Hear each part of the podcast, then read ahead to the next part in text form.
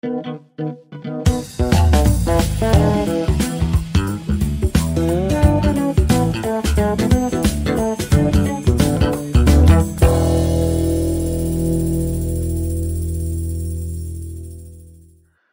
محمد.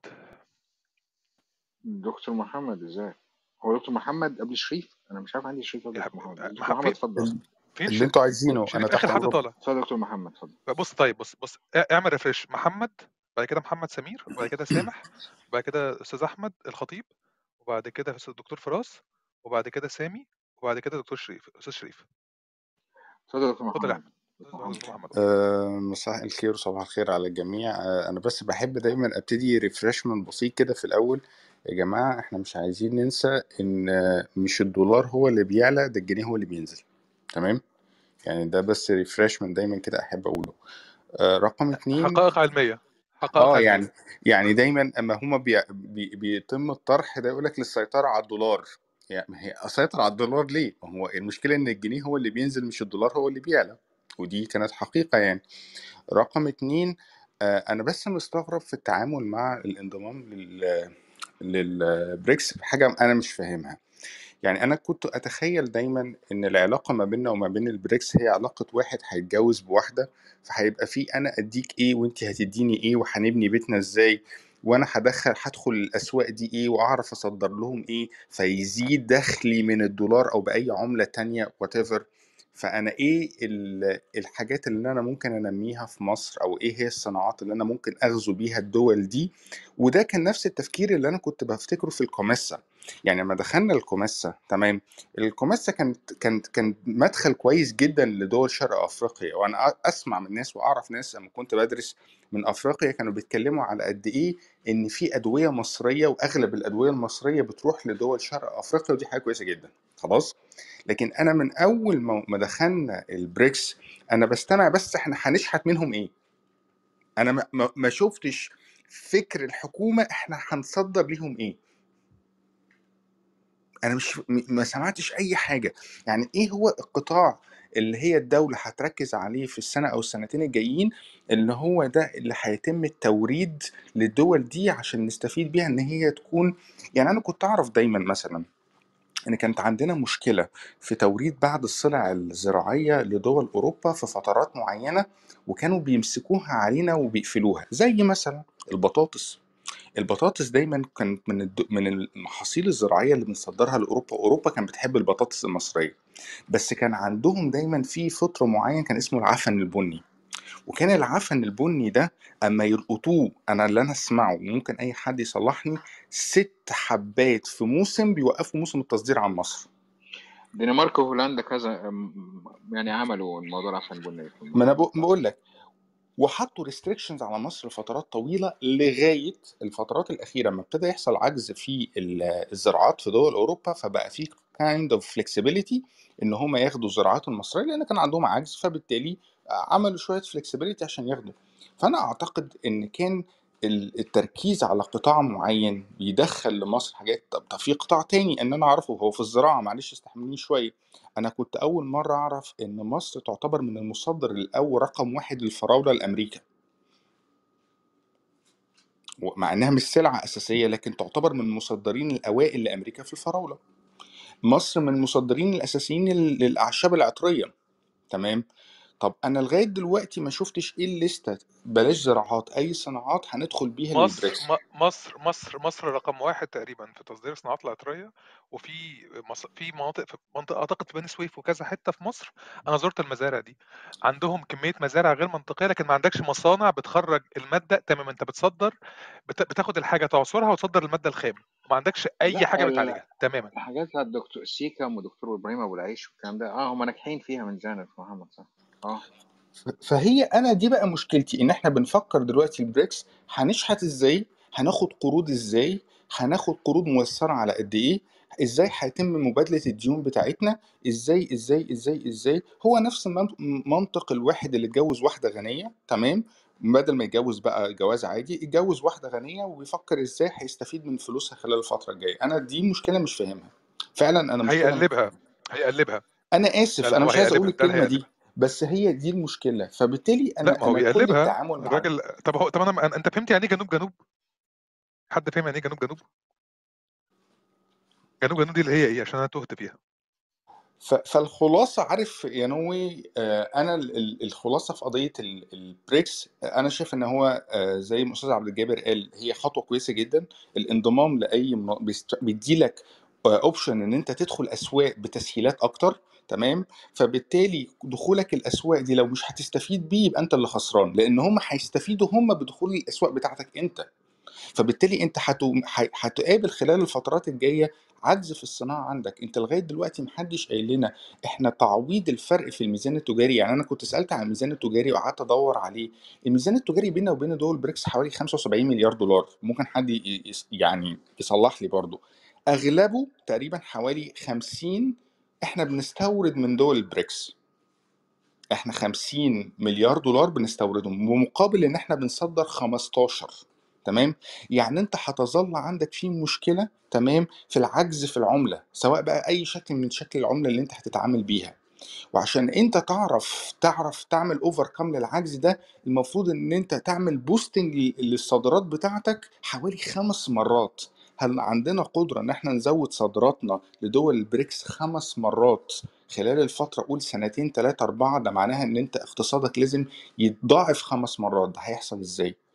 دي حاجات أنا مش ما بفهمهاش. أنا مش اقتصادي أنا بفكر عارف اللي هو التفكير الشعبوي اللي هو أي واحد في الشعب بيفكر فيه.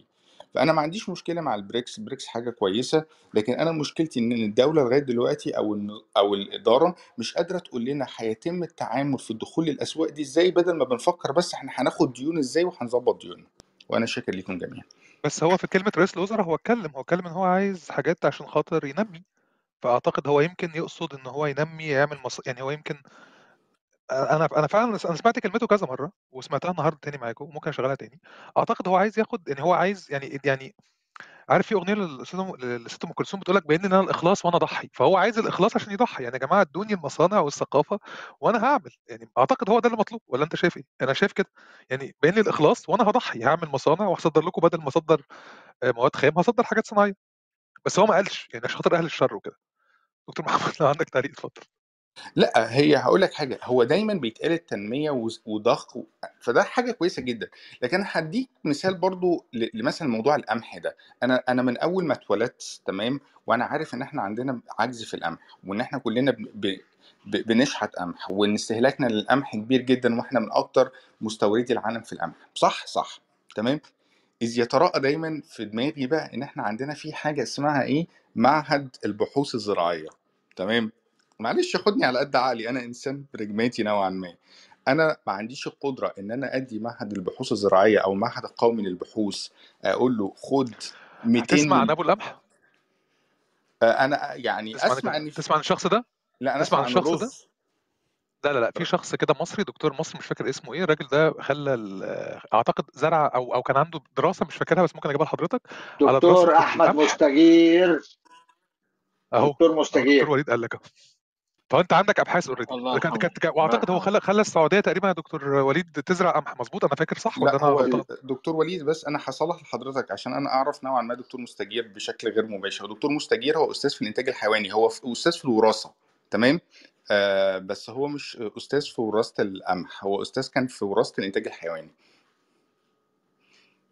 أيوه ده صحيح. بس هي كانت كانت كانت كان البحث المهم الكبير اللي هو اشتغل فيه اللي هو في الآخر الوصول لتطوير نوع جين جديد للقمح بيكبر على المية اللي هي مش بالضرورة تبقى حلوة. على فكرة مش على مية بحر يعني. فكرة مية بحر دي دي فكرة مفهومة غلط. طيب وهنا هنبقى يا دكتور وليد حلينا جزء من المشكلة. الجزء الثاني برضو اللي أنا ما بفهمهوش لأن إحنا لو بنتكلم إحنا هي مشكلة وبنفكر. مشكلة أول حاجة في إنتاجية الفدان تاني حاجة التعامل مع الزراعة نفسها. على حد علمي على حد علمي برضو الناس تصححني إن كان الناس اللي بتزرع القمح لما بتيجي بتورده للدولة كانت الدولة بتدفع ثمن قليل جدا للقمح في مقابل الثمن اللي بتدفعه في الاستيراد من بره. جم في الفترة الأخيرة تمام زودوا المبلغ شوية بس ما زالت التكلفة اللي أنت بتديها للإرداب للمزارع تمام؟ قليلة بمقابل المبلغ اللي أنت بتشتريه من بره. أنا كان دايما عندي سؤال هو أنا ما أديش ليه للمزارع الثمن اللي أنا بشتريه من بره تمام؟ أو أقل منه بفرق العملة تمام؟ بحيث إن أنا أشجعه إن هو يورد لي القمح بدل ما أنا أقول إيه أنا هعرض المزارع اللي مش هيورد لي القمح أنا همنع عنه ال- الكيماوي. على فكرة هو ما فيش مزارع بياخد من الدولة كيماوي لأن الكيماوي دلوقتي مش موجود تمام؟ لكن أنا بتكلم على مشكلة من المشاكل. أنا عندي أنا عندي مشكلة في القمح توفير المبالغ اللي أنا ب- بعملها من استيراد القمح تمام؟ أنا ممكن أضخها في حاجة تانية. مشكلتي في إنتاجية الفدان ومشكلتي أنا في الزراعة والتوريد للدولة. هي والتخزين جزء منها بس هو مش التخزين مش كل حاجة. يعني هو التخزين حاجة مهمة جدا وكويس إن هم عملوا الشون اللي اتعملت لكن أنا عن طريق معارف ناس أعرفها كان دايما لما تيجي تقول له أنت ليه ما بتوردش للدولة؟ يقول لك أنا مثلا الدولة عشان أورد لها طالبة مني إن أنا أحمل القمح بتاعي على عربيات وأروح للشون وتروح للشونه حضرتك وتستنى في الدور بتاعك ممكن تقعد يوم أو يومين. ما هو تكلفة العربية النص النقل دي يوم أو يومين مين اللي هيدفعها؟ أنا المزارع هدفعها.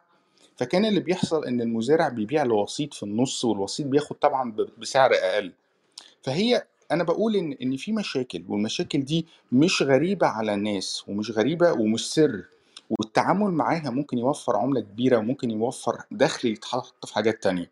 ده أنا أعتقد بس هي مشكلة يا من دكتور المشاكل. محمد أنت أنت أنت كده بتفكر في حلول المشاكل صح؟ لما أنت تفكر في حلول المشاكل السيد الرئيس يعمل إيه؟ والله مبهرج يعني لازم لازم برضه ندي كل واحد ادي العيش لخبازة. المهم أنا بجد خلصت والله أنت عمال وائل تحل بقى المشاكل؟ أنا أنا قلت لا اتفضل. الكلمتين اللي عندي كده. آه آه، خلاص طيب ماشي أنا قاعد بطحن هي قهوة والله فعلا وبسمعك هي, والدنيا هي جميله فعلا هي فعلا عنده عنده تساؤل. الدولة بتصدر فراولة بتستورد قمح. يعني بص النقطة دي في كده يعني حاجة غريبة شوية. يعني ال ال السلعة الرئيسية اللي أنت ما بتزرعهاش وسلعة أنت بتصدرها يعني anyway ممكن يكون ظروف زراعتها ممكن نعمل فراولة بالقمح. ممكن نعمل فراولة بالقمح. طيب خلينا نسمع أستاذ محمد. طب أنا هقفل عشان خاطر المكنة بتطحن اتفضل يا محمد سمير. أستاذ محمد سمير؟ مساء الخير. مساء النور ازي حضرتك؟ آه، أهلا وسهلا. هو بس أنا كنت عايز أقول حاجة بخصوص البريكس. آه، إحنا ع- يعني البريكس ده أصلا مش ما اتعملش أول إمبارح. البريكس ده موجود من 2006 وأول اجتماع ليهم كان 2009 وكان اسمهم حتى البريكس أو البريك كانش لسه انضمت آه، ال S بتاعت جنوب أفريقيا. فلو وهم يقدروا إن هم يعملوا بخصوص موضوع الدولار يعني لو إحنا نقدر أو المجموعة تقدر إن هي تعمل آه، عملة جديدة أو دولار جديد أو إن هم يقضوا على الهيمنة دي كانوا عملوها من 13 سنة يعني. لا يا أستاذ محمد معلش لا لا لا لا يعني وأنت وأنت مستقل بدول مصر. انت ما سمعتش احمد موسى؟ على فكرة الكلام ده كله كان في انتظار إن مصر تخش. يعني الكلام ده كله الكلام ده لأن إحنا إحنا دخلنا. يعني هم هم عندهم ال- ال- التطلعات دي كلها. فأنت بتدور في العالم مين مين الدولة اللي في الكوكب اللي لو دخلت هتفرق معاك. رحت فارد الخريطة قدامك كده قلت هم دول الدول مصر والأرجنتين. فالكلام واضح يعني. يعني خلينا هنتكلم الكلام العلمي يعني. فهو بس الفكرة يعني هذا ال- التحالف أو المنتدى أنا يعني هو في رأيي هو منتدى اقتصادي تجمع لبعض الدول.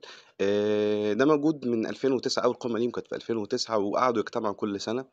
في إن هم يبدأوا إن هم إزاي فعلا يتعاونوا مع بعض وإن هم يقدروا يستفيدوا مع بعض بشكل أكتر لأنهم بعد الأزمة العالمية في 2007 والأزمات المتكررة آه، دايما إنهم بيتأثروا بشكل كبير وخصوصا إن أمريكا بتتحكم في الاقتصاد العالمي فالأزمات دي بتأثر عليهم بشكل كبير جدا ودايما السياسات الأمريكية بتبقى عندها دايما كبح لطموحهم ال- الاقتصادي وطموحهم السياسي فبيفكروا إزاي إحنا ممكن نتعاون مع بعض فهو منتدى آه، اتضمت ليه ست دول جديده المنتدى ده كويس جدا ان إحنا بقى لينا زي ما كنت تقولوا كرسي.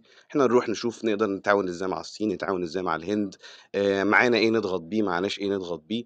فهو منتدى اقتصادي الدول دي هتتجمع تشوف إزاي إن هي تقدر تتعاون مع بعض.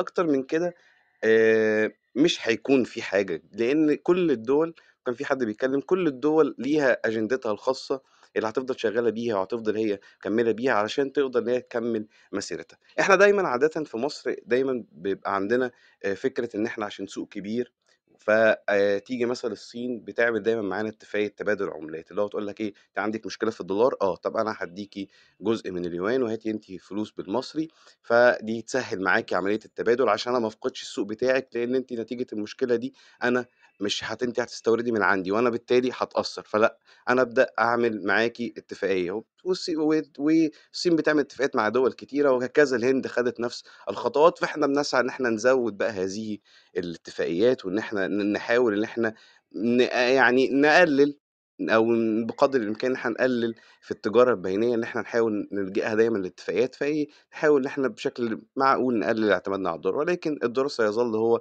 العملة العالمية لأن يعني إيه مثلا إن أنا أصدر بالمصري وآخد أنا بالروبل اليو- الروسي طب خليني أسألك هم سؤال مهم طيب بجد ما دام بنتكلم جد أنت شايف القرار مهم؟ قرار كويس؟ القرار قرار إيه انضمام مصر يعني؟ قرار انضمام مصر؟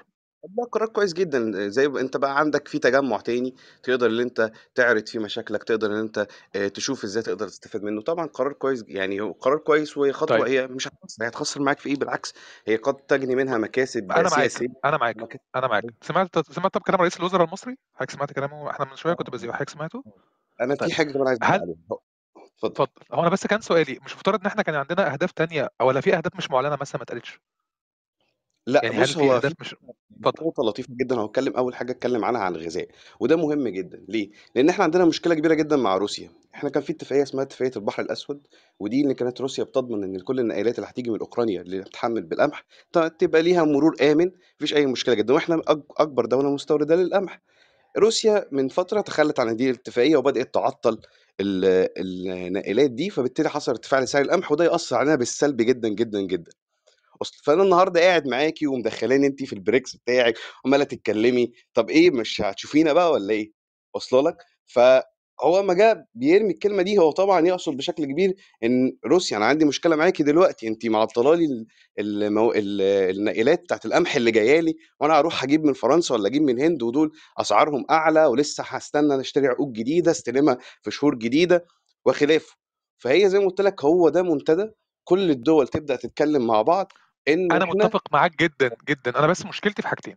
أنا مشكلتي في إن ال- الكلام بتاع رئيس الوزراء المصري النقط اللي هو اتكلم عليها ست نقط حتى لما جه يتكلم على الغذاء مثلا ما فصلش في النقط دي. يعني مثلا هو كان ممكن لو عارف لو قال في ضمن الكلام بتاعه إن إحنا ممكن نعتمد على الدول الأعضاء اللي موجودة في ان إحنا نسد احتياجاتنا الغذائيه يعني هو الصياغة يمكن أو يمكن هو فاهم الكلام وأنا مش فاهمه يمكن أنت فاهمه أفضل مني. تاني حاجة أنا كان أنا كان نفسي جدا هو يتكلم على مثلا بدل بدل الكلام على الديون يتكلم على مشاريع تنموية محتاج فيها خبرات من الدول دي في حاجات معينة. يعني إحنا أنت كلامك في الأول قلت إن ده مش تجمع جديد. مصر عارفة هي رايحة فين. يعني مصر عارفة هي رايحة فين وعارفة الدول اللي موجودة الدول دي بتعمل إيه وإيه الحاجات اللي ممكن تستفيد منها فيها في الصناعة وفي حاجات معينة. كان ممكن يخص بالذكر دولة أو اتنين فيوضح للناس والعوام يا جماعة أنا داخل التجمع ده وأنا مش داخل أعمى أنا داخل وأنا عارف أنا رايح لفين دول إيه اللي هستفيد منها في كذا وفي كذا وفي كذا وفي كذا وفي كذا وفي كذا وفي كذا. لكن الكلام العمومي اللي اتقال الكلام على الديون بالشكل المفرط ده بيقول إن إحنا من الدول يعني هو هو بيقول إن أنت داخل هناك مش من موقع مش من يعني مش داخل زي ما حضرتك يعني زي ما الناس بتتكلم إن أنت داخل قوي أنت داخل عدد داخل عدد عشان موقعك الاستراتيجي عشان حاجات تانية. أنت هتقدم إيه للدول دي؟ وهم هيقدموا لك إيه؟ هو ده اللي كان محتاج شوية تفصيص. يمكن يطلع بيانات بعد كده تفصص. يعني هي ده, ده يمكن اعتراضنا أو يمكن المناقشة بالنقاش اتفضل. يمكن درسونا في الكلية يعني في أنا خريج سياسة واقتصاد بس أنا اقتصادي مش سياسي بس كنا لما بنيجي نتكلم الدوليه والحاجات دي وللعلم برضو إن البريكس ليست منظمة رسمية حتى الآن لأن المنظمة الرسمية عشان تبقى رسمية لازم يكون ليها مقر دائم ولازم يكون ليها سكرتارية ولازم يكون ليها هيكل واضح ولازم يكون ليها تصويت واضح وليها قوانين واضحة ولوائح تمام؟ كلمنا قلنا ان هو تجمع أكتر منه منظمة اتفضل. ف... فعادة في الكلمات يعني اللي هي بتذاع على التلفزيون دي بتسمى ال- الجلسة الافتتاحية والج- أو الجلسة الترحيبية بيبقى الكلام عام زي ما إحنا بنسمع. يعني عمرك ما هتشوف ما هتطلع تصريحات معينة. يمكن مثلا بوتين عشان بس هو م- عنده مشاكل ضخمة مع الغرب وأمريكا فالراجل صرح بتصريحات إعلامية هدفها سياسي. ولكن بقى داخل بقى الجلسات وداخل أروقة الاجتماعات كل الكلام ده بيتقال والمفروض بيتقدم بيه مشاريع قرار والمشاريع دي بيصوت عليها واتفاقات فده ده أنا في اعتقادي ده أكيد بيتم في ال- في ال- في ال- في ال- في ال- في والله الجلسات بقى اللي. ده أكيد ما أكيد إحنا أتمنى. أكيد ب- إحنا بنضيع وقت. إحنا لو بنعمل ما بنعملش كده والله أتمنى. بص آه، يعني أنا أنا مش عايز أفصص معاك أكتر من كده بس أنا أتمنى إن كلامك يكون صحيح وأتمنى إن يكون في رؤية واضحة فيها نقط معينة. أنت محتاج من مين إيه؟ أنت عارف إن أنت مثلا محتاج قمح من دولة معينة محتاج تكنولوجيا زراعة معينة من دولة معينة محتاج تبادل مع دولة معينة محتاج دول إيه اللي محتاجة منك؟ يعني أتمنى إن ده يكون موجود. شكرا جدا يا فندم. ميرسي جدا لذوقك. أستاذ سامح أتمنى بس يا جماعة اللي يخلص ممكن ينزل followers خليك معانا بس لكن أتمنى اللي يخلص ينزل. اتفضل السلام عليكم. أخبارك إيه؟ السلام عليكم الحمد لله تمام. آه، أنا عايز أتكلم في في نقطة معينة تمام؟ بس بطريقة نقدية شوية. إيه، مصر هتستفيد إيه من البريكس؟ والله أنا هبدأ من الآخر كده بالجزء اللي أنا سمعته بتاع رئيس الوزراء. ده لا يرتقي إن هو يكون رئيس وزراء بصراحة يعني. ولا يرتقي لخطاب إن هو مقدم عشان يطمن بيه الرأي العام داخل مصر. لكن لو بصينا من خارج الموضوع وشفنا حجم اقتصاد المجموعة قبل انضمام السعودية والإمارات ومصر والأرجنتين وإثيوبيا وإيران تمام؟ هنلاقي إن الاقتصاد بتاعهم تقريبا كان بيمثلوا 5 و 26% من الاقتصاد العالمي. وبعد الانضمام المجموعة الجديدة من أول 2024 هيكون حوالي 30% تقريبا أو 30.7 من عشرة يعني. طيب أنا لما أجي أبص لمصر هتستفيد إيه؟ تمام؟ هلاقي إن أنا عندي في التجارة الدول الخمسه أصلا موقعين على اتفاقية تجارة تفضيلية اللي هي اتفاقية ال PTA وده سنة 2015 ودخلت حيز التنفيذ 2019 الاتفاقية دي أصلا المفروض إن هي بتلغي التعريفة الجمركية بنسبة 90% من البضائع المتداولة بين دول البريكس. طيب هل مصر وقعت على اتفاقيات شبيهة قبل كده؟ آه مصر وقعت على اتفاقيات شبيهة قبل كده. واتأخرت في دخول الاتفاقية حيز التنفيذ داخل مصر بحجة حماية المنتج المحلي. ولو دخلنا وخدنا على سبيل المثال حاجة زي صناعة السيارات ال- أو صناعة الحديد هنلاقي إن مصر فشلت في ملف السيارات وما زلنا بندفع جمارك عليها إلى الآن. وجمارك داخلية.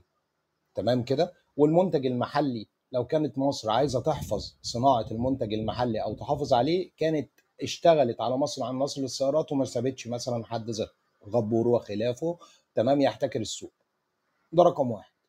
بالنسبة للاستثمار المفروض إن مصر هتستفيد من الاستثمار لأن عندهم حاجة اسمها اتفاقية الاستثمار التفضيلي لدول البريكس اللي اتوقعت في 2017 تم توقيعها في 2017 ودخلت حيز التنفيذ في 2020 ودي بتوفر معاملة وطنية للمستثمرين في دول البريكس وبتتضمن أحكام بشأن حماية الاستثمار. طيب أنا دلوقتي عندي حكومتين في العهد الجديد تمام؟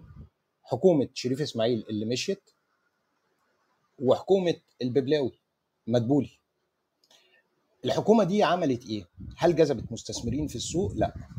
أنا لما شفت موازنة 2022 لقيت إن أنا عندي 62% بسدد دين وفايدة دين وحاطط للاستثمار 12.5% في الموازنة العامة للدولة. يبقى دي أصلا يعني كلام خارج عن العقل خالص. أنت خطتك كدولة أنت ما بتعملش أي حاجة. انت ما عملتش اي حاجة عشان تجذب استثمارات. على أرض الواقع ما فيش إلا بنية تحتية. ممكن نتخيل يا ريت البنية التحتية تساعد على جذب مستثمرين. طيب بالنسبة للتكنولوجيا دول البريكس بتتعاون في تطوير التكنولوجيا وبتنقلها من خلال عدة قنوات. أول حاجة وأهم حاجة اللي هو مركز البريكس لنقل التكنولوجيا وده معاه مجلس كده اللي هو مجلس ابتكارات البريكس. وأهم مجالات في مركز اللي هو ابتكارات البريكس اللي هي الطاقة المتجددة والذكاء الاصطنا- الاصطناعي أو الذكاء الصناعي. والجزء ده شغال ما بين الهند والصين حتى روسيا مش فيه. يعني أغلب الابتكارات في الجزء ده روسيا مش فيه نهائي. طيب واعتقد ان مصر برضو أنا ما أعرفش إحنا عندنا إحنا بنقول اللي إحنا عندنا عقول. بس أنا طبعا أنا شايف ان العقول عندنا اللي بتتكلم أو اللي بتشتغل أنا ما بشوفش حد يعني بيطلع إلا مخترع يعني خلينا ساكتين يعني شوفوا أنتوا القنوات المصرية لما بتقول لما بتجيب عقول 12 سنة 13 سنة وبتتكلم في الفضاء وأكن دول مخترعين. طيب الجزء المهم كمان اللي مصر هتستفيد بيه هو التمويل. لأن مصر أفضل دولة سامح أم، أيوه اتفضل. ال- دايما بيبقى اسمه وليد ودايما بيكون من منوفية by the way يعني. أنا أكيد دكتور وليد درويش يا حبيبي بتلقائي لا لا لا. لا لا لا لا لا لا هو دايما يكون من منوفية المخترع المخترع الصغير. مش قصدي حاجة دكتور وليد آسف sorry. هو الله يرحمه بابا ماجد. طيب هنتكلم على التمويل. طيب التمويل ده مش محتاج أقول إن بنك التنمية الجديد اللي هو ال NB ال NDB ده بيقدم قروض لدول البريكس خصوصا سواء كانت بالدولار بفوائد مخفضة وبالعملات المحلية بف- بفوائد أكثر تخفيضا. خصوصا لو من الصين اللي الفوائد عندها على اليوان تقريبا ببلاش.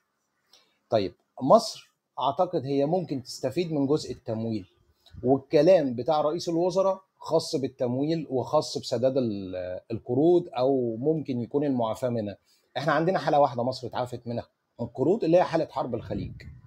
بس لكن ماذا قدمت مصر عشان حد يساعدها على أساس إنها تعفى من القروض أو يتم تسهيل القروض ليها؟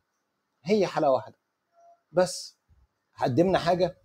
أو الكلام ده يعني أنا أنا شايف إن هو عته بصراحة يعني. أنا آسف جدا يعني للسيد رئيس الوزراء. بس بصراحة أنا ما قدمتش حاجة عشان حد يعفيني من قروض. إيه الحاجة اللي أنا قدمتها للعالم عشان العالم يجي يساعدني؟ الكلام ده ملوش علاقة بالأهمية الاستراتيجية ولا ال- ولا المعنوية عشان إحنا عضو في أهم تكتل اقتصادي لدول نامية واللي هو الناتج بتاعها هيكون 30% بس يعني أنا شايف إن إحنا بننصب على نفسنا وبنحاول ننصب على العالم اللي بره. بس شكرا لكم شكرا سامح. دكتور فراس إزيك؟ أخبارك إيه؟ السلام عليكم. تحياتي للجميع. الحقيقة كان في نقاط كثيرة ذكرت آه، آه، ما راح أعيدها. بس أنا آه، راح نط- من من من مدخل بعيد عن الاقتصاد. يعني ذكر كثير شغلات متعلقة بالاقتصاد.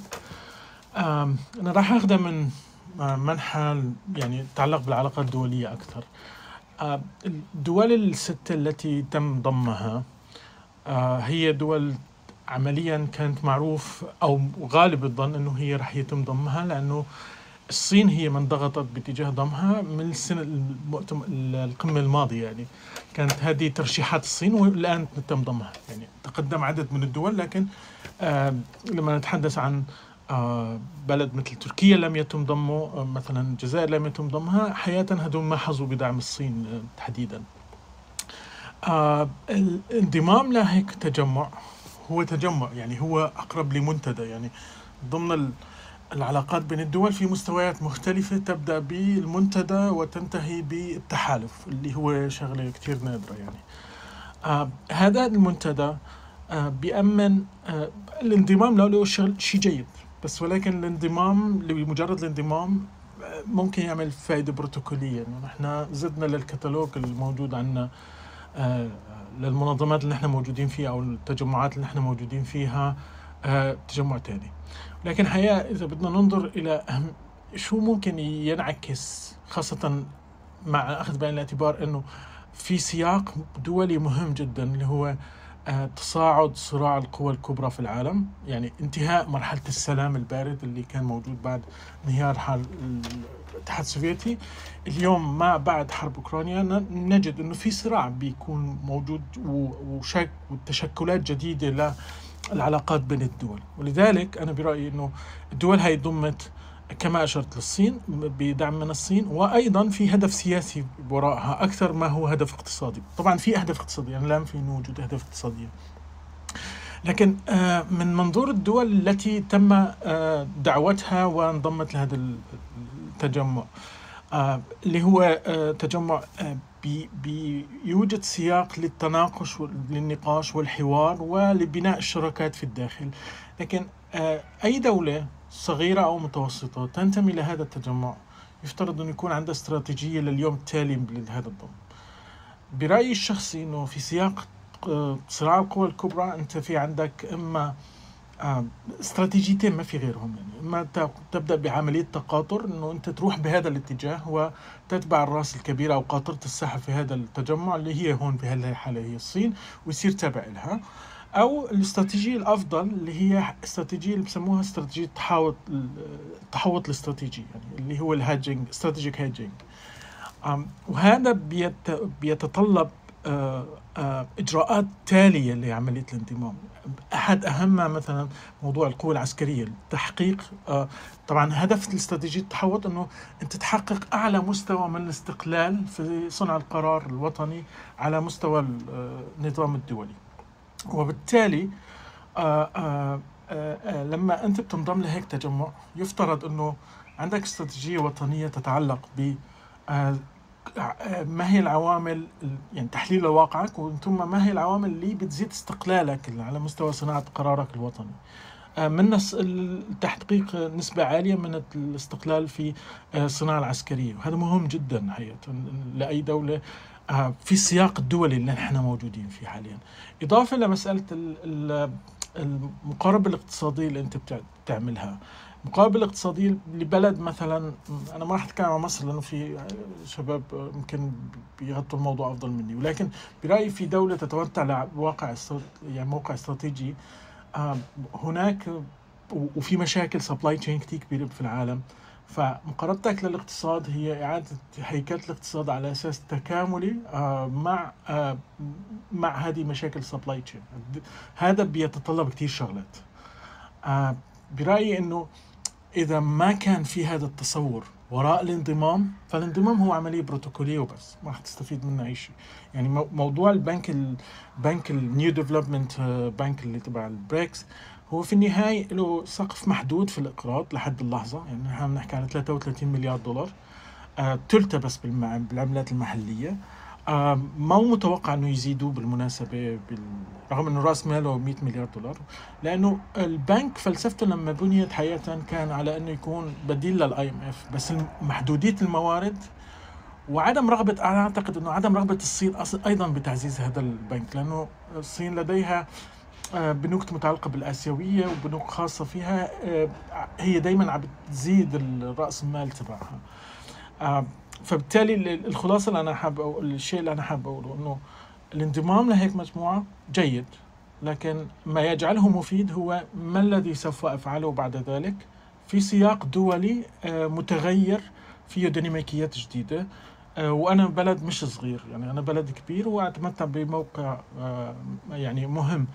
فبرأيي إنه غير الموضوع الاقتصادي اللي تحدث عنه الجانب العسكري مهم جدا والجانب العسكري بيرتبط أيضا بالوضع السياسي. آه بتشكركم كثير على الغرفه شكرا دكتور فراس. سامي ازيك؟ أخبارك إيه؟ سامي؟ طيب مش موجود؟ شريف؟ بص هو كل الكلام تقريبا اتقال يعني الواحد ولكن الواحد هيلخص في نقطتين مهمين جدا. البريكس آه، طلبوا مصر آه، قبل 2010 ثلاث مرات. طلبوا انضمام مصر ومصر رفضت. في 2006 و2008 و2009 كان ساعتها آه، حجم الناتج القومي بتاع دول البريكس حوالي 10 تريليون دولار. النهارده البريكس الناتج القومي بتاعه 27 فبالتالي ده تجمع أو منتدى زي ما أنتم عايزين تسموه بيكبر. طيب هو عشان يكبر اللي بيقود المنتدى ده هي الصين. الصين مصممة على طريق الحرير. تعال شوف الصين سياسيا واقتصاديا. آه، كل هدفها آه، الانتهاء من على الأقل مجموعة مراحل من طريق الحرير. من أهم الدول اللي موجودة في طريق الحرير هي مصر عشان عندك قناة السويس والقطر الجديد اللي بتعمله وهكذا. فبالتالي ده إحدى آه، أهم الأسباب لدخول مصر. الصين لما بتخش تصلح ما بين السعودية وإيران هي مش بتصلح عشان هي بتحب السعودية وإيران. هي إيران جزء من طريق الحرير السعودية هيبقى جزء من طريق الحرير وهكذا. فبالتالي معدل نمو دول البريكس أو اقتصاديات دول البريكس يعتبر من أعلى الدول نموا طيب الناس تيجي تقول يا جماعة أنت إيه اللي ضمك؟ ودي دول إيه حجمها ومش حجمها. لا لما تيجي تقارن دول البريكس بالجي 7 الجي 7 دي دي دول متقدمة أصلا. يعني باجي أقول لك أمريكا كندا إنجلترا فرنسا إيطاليا ألمانيا اليابان دي دول متقدمة. لما يجي يعملوا تحالف بيبقى ال level بتاع التحالف بتاعها مختلف خالص أهدافه مختلفة خالص. أنت دول لما بتيجي تنمو بيبقى الهدف من التنمية إن كله ينمو مع بعض. هل مصر دولة هتنمو؟ أكيد. مصر بنت بنية أساسية مصر في طريقة آه، في طريق تنمية وهكذا. طيب إيه المميزات اللي هياخدوها من مصر؟ هياخد حوافز جمركية وحوافز ضريبية. إيه حوافز جمركيه حوافز جمركية؟ إنها منتجات الدول دي لما تجيلك ما تاخدش عليها جمرك زي ما بتاخد من الدول اللي خارج المنتدى. فبالتالي ممكن تلاقي العربيات الصيني في مصر أسعارها نزلت مثلا لأن أنت الجمارك قلت فبالتالي يبتدي يحتكر السوق المصري. هو يستفيد من كده. وهكذا قيس بقى كل دولة وحسب منتجاتها. إيه الحوافز الضريبية؟ حوافز ضريبية. لما أجي أفتح مصنع عندك آه، سيادتك تديني إعفاءات ضريبية على مراحل كبيرة. وبالتالي هو هيستفيد إن أنت موقعك في أفريقيا هنا وموقعك في منطقة الشرق الأوسط ممكن تبقى hub صناعي لمنتجات الشركات دي بدل ما اصنع في الصين. وأقعد أشحن وأنقل وأتعرض لمخاطر وداخل على في فيروس جديد داخل زي كورونا وتجربة كورونا أثرت على ال logistics بتاعت الصين. دي الأزمة اللي محدش بيتكلم عليها أصلا. كانت في أزمة logistics في العالم ودي اللي عملت ال inflation والازمه اللي إحنا فيها دي كانت بدايه مش كانتش كورونا البدايه كانت ازمه ال logistics. فبالتالي لما يبقى عندك مجموعة مصانع هنا على الأقل بتصنع ال basics خلاص يبقى شغال تمام. طيب إيه فكرة اللي قالها فولور إن دي دول كلها فيها كثافة سكانية. بكثافة سكانية لأن الكثافه السكانيه لأن أنت النهارده لما مصر فيها 120 واحد 120 مليون ال 120 مليون دول عندهم على الأقل ال basics بتاعت ال consumption ال basics مش لازم تبقى راكب عربية مرسيدس لا ال basics العربية الميكروباص اللي هتركبها؟ ال basics دي ده يقدر هو يساعد كأنه بيفتح لنفسه سوق كبير وبياخد مميزات وحوافز. إيه الخطورة على مصر؟ الخطوره على مصر إن أنت ما تعمل إعفاءات جمركية أنت الناتج ال- بتاعك من الجمارك هيقل والناتج من الضرائب هيقل. هل أنت دولة جاهزة إن أنت تحصل عندك طفرة صناعية عشان تخش مع الدول دي يبقى نفس على الأقل معدلات النمو بتاعتها واعلى شوية ولا لأ؟ لو أنت ما عندكش فأنت دخلت في حتة أنت مش قدها. أنت داخل في تحدي مهم جدا. مهم جدا. يا إما تركب معاه وتعيش زي زي المثل بتاع نوي لما قال لك الجيم. انت داخل الجيم دفعت الفلوس وقعدت هو المثل مش بتاعي بصراحة المثل بتاع أحمد لبيدي أنا مش مش أنا اللي قلته. بس حلو حلو. أنا عاجبني المثل ده جدا. اللي قال مثل و- جميل. شكرا يا بيدي ال- الفكرة بتاعت ال- المثل ده إن أنت النهارده دفعت فلوس الجيم وما رحتش فأنت خسرتها. النهارده الجيم لو أنت بتدفع اشتراك سنة بتدفع لك 7 8000 جنيه. انت خسرتها. يبقى ملهاش لازمة إن أنت تخسر الفلوس دي. يبقى هتدفع يبقى لازم تروح وتتمرن عشان تستفيد بالمبلغ اللي أنت دفعته. من ضمن المميزات ودي اللي مصر زنقة فيها في في الم- في الموضوع بتاع البريكس إن أنت عايز لما يحصل عندك أزمة أزمة ديون زي دي أنا هاخد من بنك التنمية المبلغ ده تقسطه لي على مسافة أكبر. يعني بدل ما أنا المفروض أدفع آه، 40 مليون الس... 40 مليار السنة الجاية لا سيادتك أنا مش هدفع 40 مليار أنا سيادتك خش أدفع لي 20 وخدهم على 15 سنة وهو عنده استعداد يعمل لك ده على فكرة. خلاص يبقى أنا شلت من عندي ضغط توفير 20 مليار. دي حاجة هتساعدك تعمل لك بوش شوية. فبالتالي دي استفادة. ولكن نرجع تاني. لو أنت ما عندكش القدرة إن أنت تنافس الدول دي صناعيا الدول دي هتغرقك. مصانعك اللي موجودة جوه آه، هتقفل هتتبهدل يعني. طيب ال- الحتة الأخيرة بس اللي أنا عايز أتكلم فيها إن كل الناس علقت عليها. موضوع الدولار وهنقضي على الدولار. يا جماعة الناس دي دي مرحلة متقدمة جدا. إن أنا أخش أنافس الدولار وأعمل عملة وأنافس الدولار ده لازم يبقى عندك اقتصاديات على الأقل تعدي ال 40% ليه؟ احتياطيات العالم ها؟ الصين أقل دولة. 2 آه 2% الدولار 42% اليورو 32 آه الاسترليني أعتقد 11 الين الياباني 9 دي احتياطيات العالم. الصين عندها 3 تريليون. دولار احتياطي هتعمل بيهم إيه؟ النهارده لو أنا اتعاملت باليوان هنقول بلا- مش هنقول عملة البريكس، لو أنا اتعاملت باليوان النهارده 3 تريليون دول هعمل بيهم إيه؟ هل أنا عندي خطة الصين؟ لأن أنا مهما اتكلمنا كلنا وجبنا الكلابات اللي حوالينا وجبنا كل السوشيال ميديا مش هنبقى عندنا الفكر بتاع الناس اللي بتدير الصين. الاقتصاديين بتوع الصين أكيد الناس دي عندها رؤى مختلفة تماما عما إحنا بنفكر. وبالتالي ال 3 تريليون هل الصين هتبتدي تتنازل عنهم على مدار 10 سنين وتحط مكانهم احتياطيات ذهب بقيمة ال 3 تريليون برضه. خلاص؟ وبالتالي أجي أقول أنا مش هتعامل بالدولار.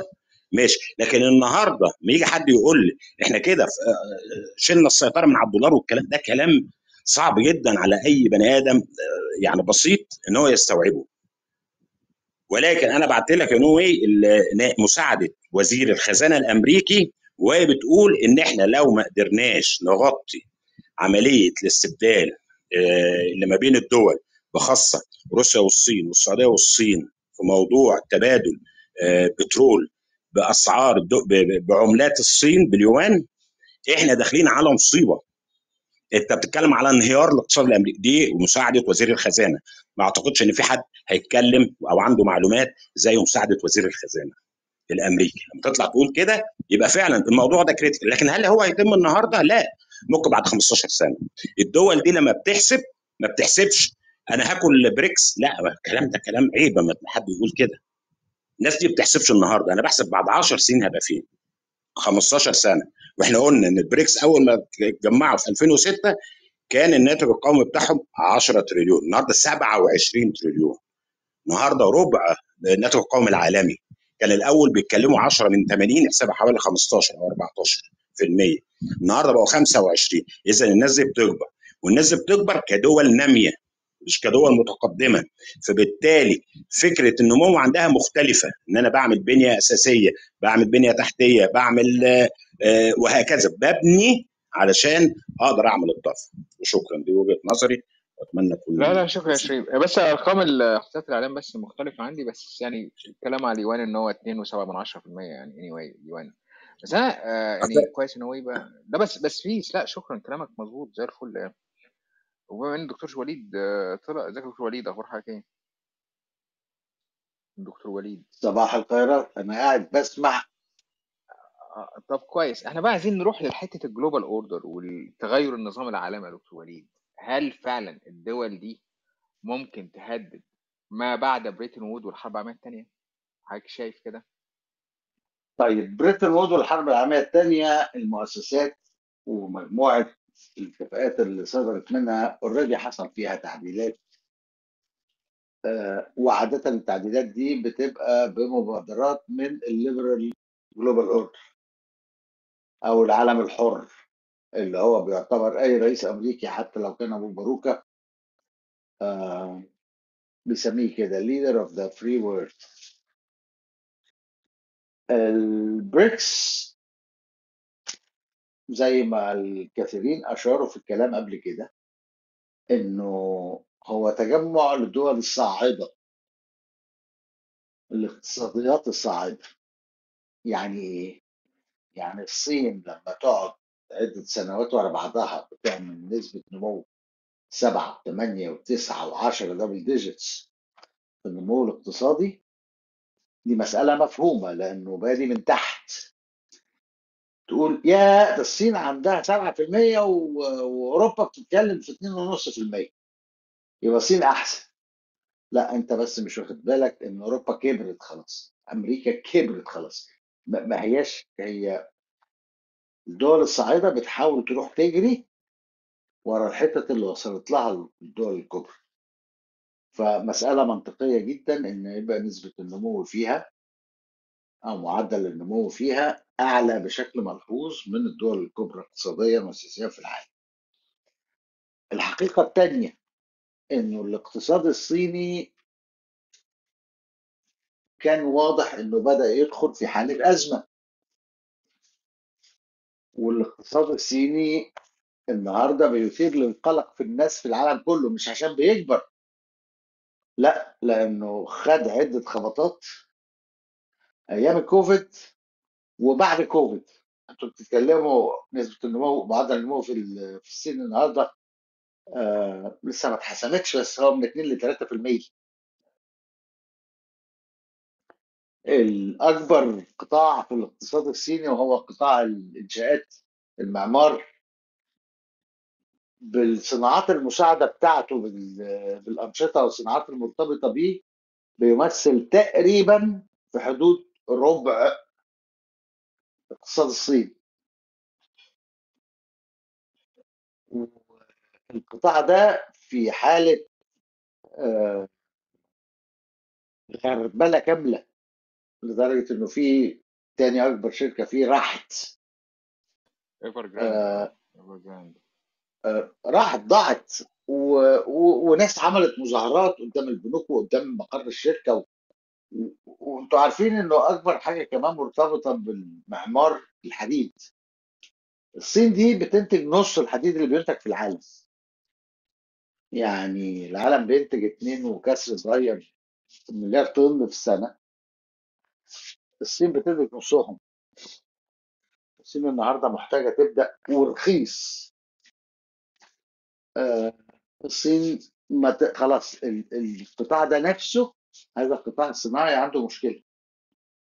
عايز أقول لكم إحصائية تانية قد يكون اللي ملهاش شكل كده. أصل أنا بسمع افتراضات كتير كمان في الناس بتتكلم في الاقتصاد. يا إما الاسباب أيديولوجية يا إما الاسباب قلة المعلومات. الموارد. أهم مورد موجود في البلاد. اللي عايزة يبقى عندها نوع من التأمين على قرارها هو مش القمح هو المية. إحنا بلد المية اللي بتجيلها طبقا للحسابات تقريبا يا نص يا أكتر من نص شوية تكفي يا نص يا أكتر من نص شوية عدد السكان في استخدامها الزراعي والصناعي والمنزلي وحاجات تانية كتير. المواطن الصيني نصيبه من المياه الطبيعية اللي بتنزل على الصين 28 مرة قد نصيب المواطن المصري. طيب نرجع بقى للقصة بتاعت البريكس. هل البريكس آه شوكه في جنب الدولار أو الاقتصاد الدولي؟ أو لأ. هو لغاية دلوقتي it's more nuisance than threat بص على المكونات بتاعته دول كلها عندها مشاكل ومشاكل كلها في النهاية بتصب في الاقتصاد. روسيا ربنا يهدي سرهم. الصين الاقتصاد بتاعهم النهارده محل تساؤل وقلق من كل الناس اللي بتتكلم في الاقتصاد في العالم. رقم ثلاثة الهند. كم التعاون التكنولوجي والاقتصادي والصناعي بينها وبين خارج البريكس ده النهارده. بالعكس ده في كمان حالة تنافسية جديدة. الهند ركبت على موجة الصين اخيه هاتوا عندنا. يعني لما أبل تقول إن أنا بقلل المكون التصنيعي اللي بيحصل في الصين عشان أوديه آه، الهند وتايوان وفيتنام آه، الهند ما هياش يعني ما هياش واخدة ال- ال- الصين في حضنها وقاعدين بيبوسوا بعض من بقهم لا دي خناقة ورا مصنع كراسي. وبعدين هنتكلم بقى عن الدول الصغيرة بقى جنوب أفريقيا مصر الخليج له له وضع مختلف. إنما إحنا برضه ما تنسوش إن إحنا برضه في الخناقة الكبيرة اللي حاصلة على الاقتصاد العالمي ده والدولار وما الدولار واليورو واليوان والروبل. آه، إحنا فتفوتة في حله كبيرة قوي. فما ما نقعدش نكبر بس من مقاسنا. آه، ومش عشان مذكورة في القرآن ده يعني بالضرورة النهارده إن إحنا أهم حاجة بتحصل في الاقتصاد في العالم بعد كتاب آه، آدم سميث. الحكومة المصرية للأسف الشديد السلطات في مصر السلطات اللي بتتعامل مع الأرقام لأنه الأرقام في الاقتصاد والإحصائيات هي الدليل المهم الأولي علشان تحط لنفسك خطة تبقى عارف أنت فين عايز تروح فين هتروح له إزاي. للأسف الشديد الأرقام والتقديرات والإحصاءات اللي بتطلع من الاقتصاد المصري بتطلع بشكل من المستحيل إن أي حد يقدر يعتمد عليه لتقييم مدى نفع. آه، الأسباب إيه بقى؟ هل هم ما بيفهموش الناس اللي جايبينهم من الجامعة ولا هل لأنهم هم جايين بينفذوا أوامر وبس أو أسقط في يدهم إنما أنا عايز أقول لكم إنه إدارة الملف الاقتصادي والمالي والنقدي في مصر هو ده لو حطيت له عنوان هو ملف الحيص بيس دلوقتي وايا كان اذا كنت هتستلف بالروبل أو باليوان أو بالدولار أو باليورو أو بالريال أو بالدرهم. فأنت الجزء الأكبر في الجارية اللي أنت بتجريها دي بتقلب عيشك عايز تطلع عملة أجنبية علشان تدفع. عايز تعمل بيت جديد. اللي فيها الأكبر فيه إنك تعمل إنك تسدد. يا ريت الدين أصله لأ خدمات الدين القديم. فإحنا إحنا وصلنا لمرحلة لما يطلع رئيس الوزراء يتكلم في هذه في في المكالمه ال- ال- الكلمة المزاحه no way out دلوقتي في الست دقايق بتوعه. على فكرة الجنوب جنوب آه، ده تعبير موجود تعبير حقيقي يعني إن هي الدول الفقيرة تظبط مع بعضها يعني علشان ما تعتمدش على الدول. لا يا دكتور أنا أنا كنت بتريق على إن هو الكلام بتاعه زي ما حضرتك كتبت في الشات سمك لبن تمر هندي. أنا مف... أنا عايز أمسك جملة مفيدة. يعني هو لا ما بيرمي فيش ما هو ما فيش ما هو هو قد يكون عارف هو فين بس بينكره. وبعدين بينصب وبيقول أنا أنا هنا. وبعدين بيروح بناء على النصب دي بيقول أنا هنا ده بيقول أنا عندي خطة ما تخرش المية. مش بناء على المصايب اللي عنده لا بناء بناء على الكلام الفارغ اللي هو بيقوله. آه هل هل البريكس بشكل عام صداع لل- للنظام الاقتصادي العالمي؟ ما وصلش يبقى صح هم لسه حتى ما بقوش منظمة بجد يعني. هي لغاية دلوقتي هي قعدت رجالة يعني قروا فتح. إنما ما بقوش لسه منظمة بجد. آه وأعضاء الكبار لو خدت بالك مثلا دولة زي الهند دولة زي الصين سيب روسيا دلوقتي على جنب لأنها أوريدي اتحجمت. تلاقي إنه مين أكبر شريك تجاري؟ للصين وللهند وللبرازيل بيصدروا بيستوردوا باليوان ولا بالروبل ولا بالدولار؟ أمريكا اتحاد أوروبي. آه، بس بالدولار أو خلاص اليورو. فما فيش حد فيهم هيطلع ممكن يعمل وبياخدوا خبطة ورا خبطة. يعني حتى سياستهم السياسة العدوانية في مسألة الإقراض والإستحواذ والسيطره و- و- ولهف الأراضي. لما حاولوا يعملوا الكلام ده في أوروبا مع مونتينيجرو خدوا على دماغهم بشبشب خشب. يقدروا لغاية دلوقتي يعملوا الكلام ده في أفريقيا ولذلك ال G 7 لما قعدوا مع بعض آه لسه لم تتبلور بشكل واضح بس لما قعدوا مع بعض كانوا عايزين يعملوا حاجة نوع زي مبادرة مضادة لل- للتسويق الصيني آه في مساعدة الدول ال- العالم الثالث في التنمية وال والانفراستراكشر والحاجات دي. عشان ما تبقاش الصين متفردة بهذا الموضوع ياخدوا الموقع 10 كيلو في 10 كيلو ما فيش بني آدم من أهل الدولة دي يعرف يدخل. حتى الكلاب اللي بياكلوها بيجيبوها معاهم يعني مش مجرد العمال. فإحنا إحنا زي الغريق اللي بيدور على الشاي. طلع لي أي حاجة فيها مصلحة أنا حاجة أقول لك أنا داخل المصلحة دي. معلش أنا بقى أنا بقى أنا بقولها بالبلدي لأنه مش عايز أدخل في تعقيدات تعقيدات في التعبيرات. إحنا زي الغريق اللي بيتشعلق في اشياء واي حاجة هنقدر نقلب فيها قرشين هخش في السبوبة دي. أنا حضرت الكوميسا وهي بتتكتب وهي بتتفاوض وإيه اللي حصل في أول خمس سنين بعد ما الاتفاق الكوميسا اتعمل؟ آه مفيش فايدة مفيش فايدة. إذا كان الحكم ده أو اللي قبله أو اللي قبله أو اللي قبله مفيش فايدة. آه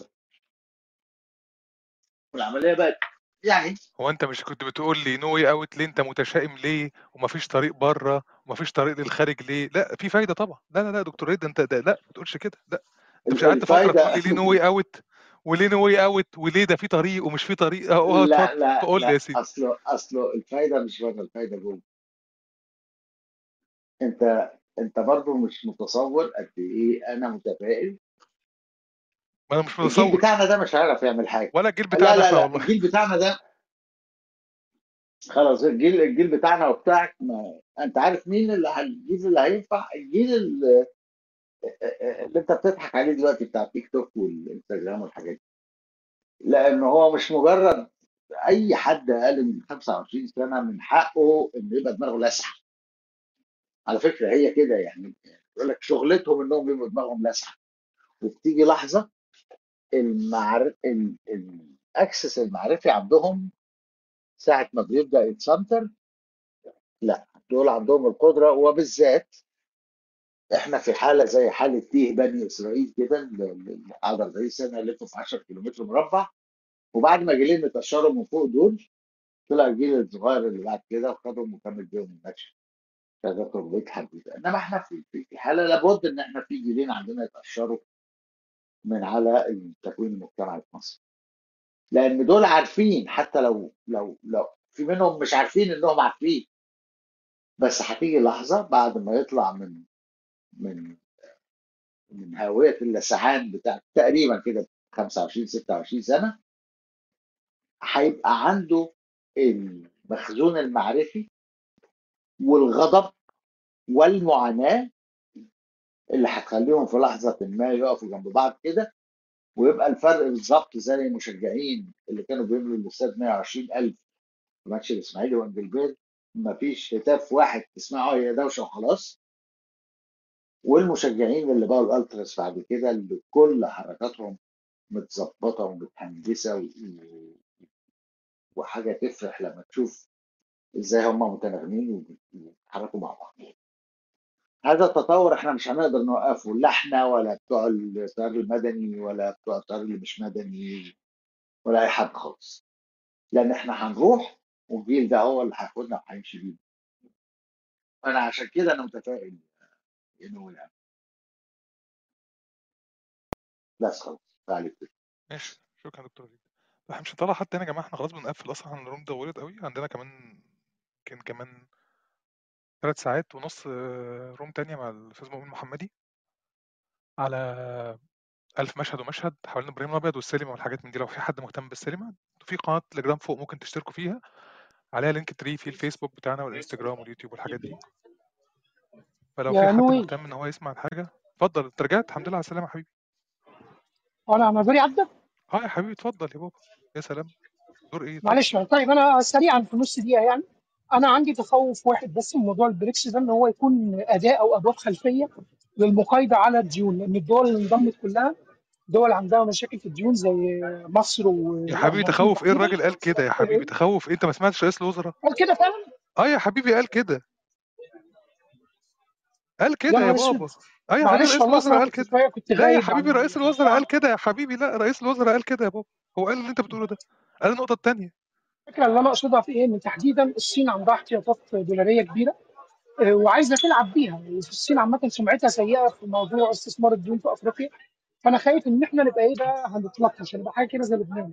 هيبقى في تجارة بالديون بتاعتهم مش مقايضة بقى اللي هو آه، اشطب لي الدين ده لا هو ما قالش كده. هو قال هو قال إن هو إن إحنا نعمل توزيع عادل للديون ما قالش إن إحنا هنبدل الديون. يعني هو قال إن إحنا توزيع عادل يعني هو؟ اتكلم عن النقطه الثانية آه. يعني ناخد الحلو من هنا على الحلو من هنا أنت ديونك أحلى فأنا ديوني أحلى وأحلى يعني نعمل كده فاهم؟ نبدل بقى يعني آه هو بص يعني أنا أنا بصراحة والله سمعت الكلمة بتاعته ممكن تسمعها هي ست دقائق هي بتقول إيه هدف مصر هو هو إن في ناس بتقول إن دي كلمة افتتاحية بس هو اتكلم على الديون بشكل أساسي يعني هو تاني نقطة اتكلم عليها بشكل أساسي إن إحنا هنعمل إن إحنا يعني لو إحنا عندنا ديون وإنتوا عندكم ديون فإحنا مديونين وإنتوا مديونين يعني هو أنا ما فهمتش قوي بس أنا أنا كنت فاكر إن وأنت عندي لك دين وأنت وأنا أشيل لك دين ونصير مديونين إحنا لا؟ لا ديون مظبوط. ديون لا ديون دي نظرية شيبوب مع طرف مشداد أيوه. لا ارجع لك متخيل ترجع ان لي يوصل ونشاور لهذا إحنا الاثنين لا لا أنا مش متخيل إن هي توصل إلى هذا الهزل بس أنا بس أنا كنت اللي عايز أتكلم فيه إن أنا خايف. هو البريكس عن الصين تحديدا يعني. اللي أنا خايف منه فكرة إن إحنا يتلعب بينا في موضوع الديون ده إن الصين تستخدم السيوله الدولاريه اللي عندها إن هي تبتدي تسدد الديون لبعض الدول الصقور ما بتنامش الصقور ما آه بتنامش وعارفة عاملة حسابكم. ما لا يا أخي والله أنا طالع أتكلم جد يا أخي يعني من المرات اللي طالع أتكلم جد طب كمل أنا اسف حقك عليا. فاهم دي حاجة. آه الحاجة الثانية والله أنا مرة زمان كنت شغال في شركة كده فجه واحد تقيل عظمة كبيرة يعني كان عايز يشارك صاحبه فصاحبها رفض. فأنا كنت صغير طبعا فدخلت فبقول له أنت رفضت ليه دي كانت فرصة هنستفاد من مميزات كتير وبتاع.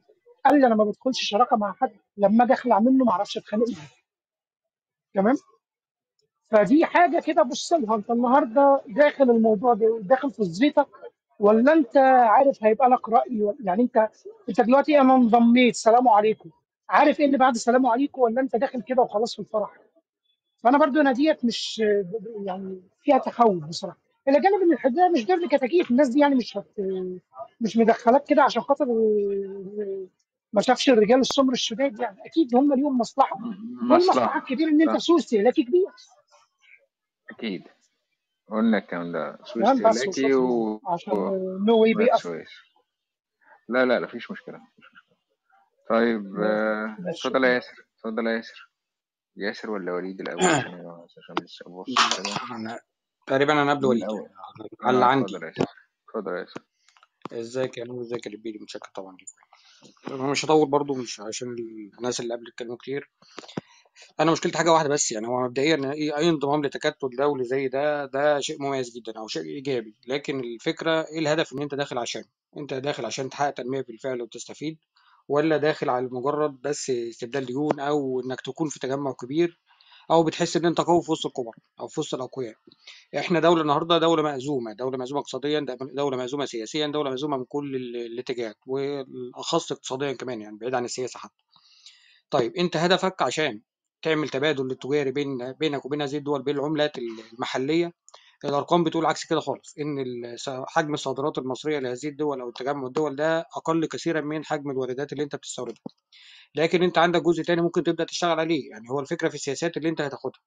لكن في ظل هذا النظام طبعا معروف السياسات اللي هتتاخد إيه والقرارات أو الإجراءات اللي هيمشوا عليها إزاي. إحنا ما عندناش استراتيجية ما عندناش أي خطط بتتعمل لأن المتحكم في القرار الاقتصادي والقرار السياسي في مصر أو حتى الرؤية الاقتصادية لمصر في الاتجاهات المستقبلية بتاعتها حتى ناس عسكريين ما لهمش في الاقتصاد أو حتى بيجيبوا ناس مدنيين عندهم خبرة في الاقتصاد لكن المؤثر الأساسي على القرار بتاعهم هو ناس عسكريين وده موجود في كل قطاعات الدولة.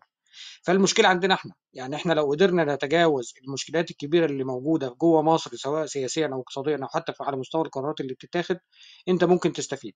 يعني مثلا الصين أنت عندك ميزة مع الصين انت بتستورد منها ب 16 مليار دولار تقريبا وبتصدر لها بمبلغ يعني مبلغ لا يذكر مبلغ لا يذكر بمعنى انك الفرق ده و300 كله تقريبا. مليار و300 مليون. الف- الفرق ده كله أنت ممكن لو أنت عندك خطة خطة صحيحة إنك تشتغل على السياحة. أنت دولة المفروض على الموقع على الخريطة السياحية المفروض تبقى أقوى من كده بكتير. لو قدرت تجذب سياح من الصين بأعداد كبيرة هتعوض الفرق ده شوية. اللي هتجذبهم لو أنت عندك خطة أصلا لل... للتبادل بين العملات المحلية اليوان ال- باليوان مقابل الجنيه السياحة هي الوحيدة اللي تقدر تديك الفرق ده لأن فكرة التصنيع التصنيع بياخد وقت كتير جدا وبيحتاج إجراءات وبيحتاج آه، مدة طويلة. أنت ما عندكش رفاهية الوقت إنك تحقق ده. لو قدرت تحقق الجزء السياحي ده أعتقد هيبقى في استفادة كبيرة من الجزئية دي. مع روسيا نفس الكلام. يعني من أكبر عدد الس- السياح اللي بيجوا لك هنا مصر من روسيا وأوكرانيا. برضه إحنا بنستورد من روسيا بحوالي تقريبا 2 2.2 من 10 أو 4 من مش فاكر بالظبط الرقم بس رقم كبير إحنا بنستورد منهم بنصدر لهم برضه نص الرقم ده أو أقل من نص بشوية. برضه الفرق ده ممكن بتشتغل عليه في السياحة. السياحة الروسيه اللي بتيجي عندك وأنت ممكن تشتغل عليها. ده الحاجة الوحيدة برضه اللي أنت تقدر تقدمها سريعا. يعني الجزء السريع بتاعي أو اللحظي بتاعي ان أنت تقدر تشتغل عليه السياحة. الجزء الآخر اللي المفروض نقراه كأرقام إحنا مجمل الصادرات المصرية أو أكبر آه، رقم للصادرات المصرية بيروح لدول غير دول البريكس يعني مثلا عندنا في النشره اللي طلعت السنة اللي فاتت في 22 كانت أسبانيا رقم واحد تقريبا ب 3 من 10 3 مليار دولار تقريبا بعدها تركيا في نفس الرقم بعدها دولتين كمان ب 2.5 و2.5 تقريبا. يعني في خمس دول كبار بيستوردوا منك ما هماش موجودين في دول البريكس. فأنت محتاج إعادة للهيكلة دي إنك تروح لدول البريكس تصدر لها أكتر. ده جزء.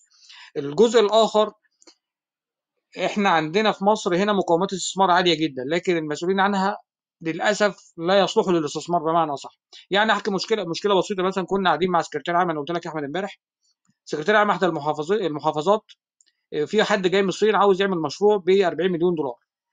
فالمفروض في قطعة أرض موجودة تقريبا 40000 متر فبيتكلموا عليها ناخد حق انتفاع. تخيل السكرتير العام بيقول له لا أنت هتاخدها ب 20 ب 20 مليون جنيه في السنة.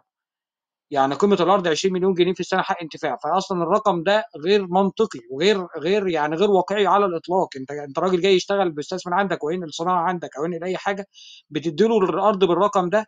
الراجل قام مشي. بمعنى أصح الراجل قال لا خلاص إن شاء الله هنشوف. الراجل مشي ما جاش تاني. ده بس جزء بسيط من اللي بيحصل في مصر. جزء تاني واحد عنده مصنع أخشاب في البحرين وعنده فرع في جنوب أفريقيا وعنده كذا فرع هنا في مصر من ضمنهم مدينة الأساس الخربانة اللي هي في دمياط ديت وطبعا متوقف هناك. برضه جاي عاوز ياخد قطعة أرض رحنا معاه. قطعة أرض دي تخيلوا مساحتها مثلا 900 متر. الطلب متقدم بقاله ثلاث شهور عند الأمن العام. الأمن الوطني لازم يوافق والمخابرات لازم توافق الرقابة الإدارية لازم توافق. ده جزء بسيط جدا من المستثمرين المستثمرين بيعانوا منه. يعني برغم من وجود وجود حاجة اسمها الرخصة الذهبية اللي هي المؤخرة ديت ده حاجة كويسة لكن المشروعات الكبيرة طبعا. في حاجات كتير بيحاولوا يعملوها بس الإجراءات الواقعية على أرض الواقع متخلفة.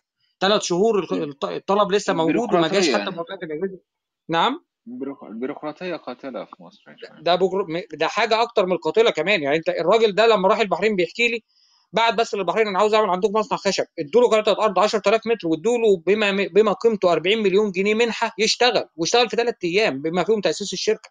ده الفرق بيننا وبين الدول اللي بره.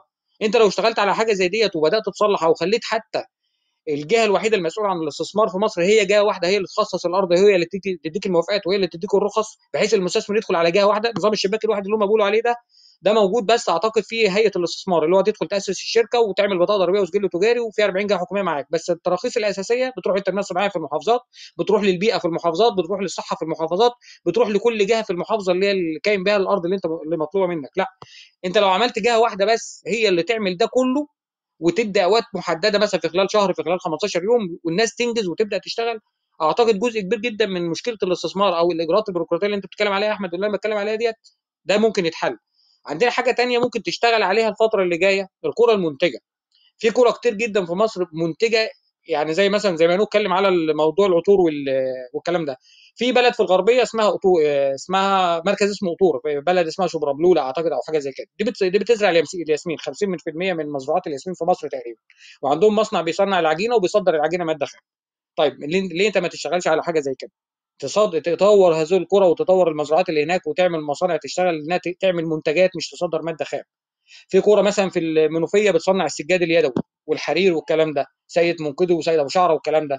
طب الكورة دي كلها ما انت ممكن تطورها. في كورة كتير جدا في كل محافظات مصر بتشتغل منتجات يدوية. نفس نظام الصين بتعمله أو اللي هي بدأته انت ممكن تبدا هل حد عنده خطة إن هو يعمل ده؟ ما أعتقدش للأسف في مصر بيعملوا ده. هم دايما في المؤتمرات يطلع يقول يجب تحسين مناخ الاستثمار ويجب العمل على إحلال الواردات محل مش عارف إيه والكلام ده كله. طيب عندنا مركز تحديث الصناعة.